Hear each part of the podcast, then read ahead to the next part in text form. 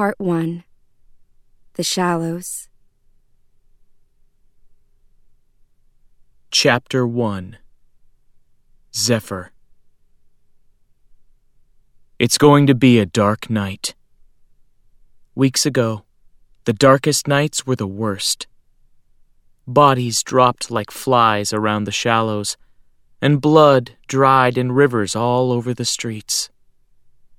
The dark time meant dread. It meant the murder complex and its patients came out to play.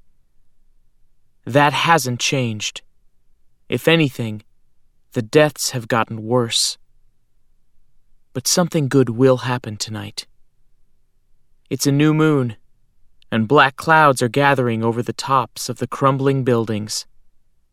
The thunder and lightning and the dark time combined make for the perfect distraction, the perfect storm. And that means Lark Woodson will come out of hiding. I've been tracking her for weeks, but every time I'm about to find her, she disappears. Like the wind. Not tonight. Tonight, I'm going to catch her. As I run, I see Meadow's face in my head her gray eyes, determined and cold as steel, her dagger in her hand, slicing patients and leeches as she fights her way through the leech headquarters from the inside out. It's been three weeks. She has to be alive. I'd know it if she were dead, wouldn't I? Maybe not. Maybe she is dead. Like Talon. Oh God. Talon, my best friend, dead because of me. I try to shove the guilt away, but it's too strong. Damn it! I growl and sprint harder, faster, down the streets of the shallows. The gun sheathed at my thigh bobs with every step.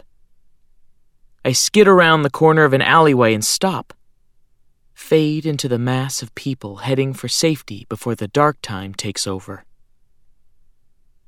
The leeches are out in packs, searching, but they won't find me easily. I pull a baseball cap low over my eyes. My arms are covered in temporary tattoos, drawn on just this morning. Hiding in plain sight is exactly what the leeches wouldn't expect me to do. The crowd moves along, and I walk with them. I keep my head on a swivel, searching, always searching for the woman who created me, turned me into a monster. Five minutes, and the night siren will go off. There's a crackle in my left ear, the only good ear I have left, where a stolen leech earpiece sits. Take the alley directly across the street. And hurry up. My little sister runs faster than you. It's Roan, the guy from the Resistance who was so interested in sending Meadow into the Leech headquarters in the first place. Now she's gone, stuck inside, and I can't reach her. Zero! Move! Now! I do what he says, shove my way through way too many people. Running is still hard since losing my ear, and my balance isn't quite right. But I can't stop now. I wobble on my feet before I leap over the train tracks, then dive into the alley to my left. The setting sun disappears, and suddenly it's dark and quiet. Too quiet, almost like it's the silent hour. I stop and look around. There's a leech lying all bent and broken up against the brick building to my right.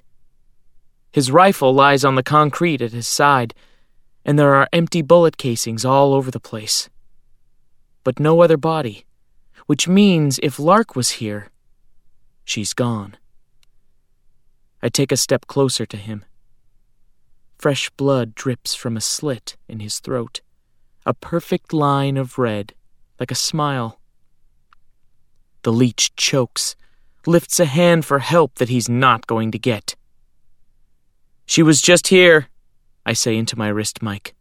Slit throat, like all the others.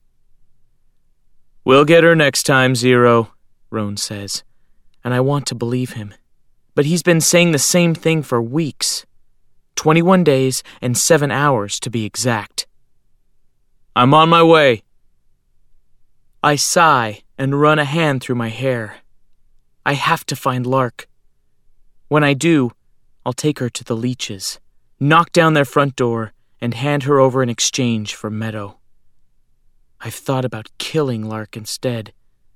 But in the chaos that will come afterward, I might not get to my moonlit girl.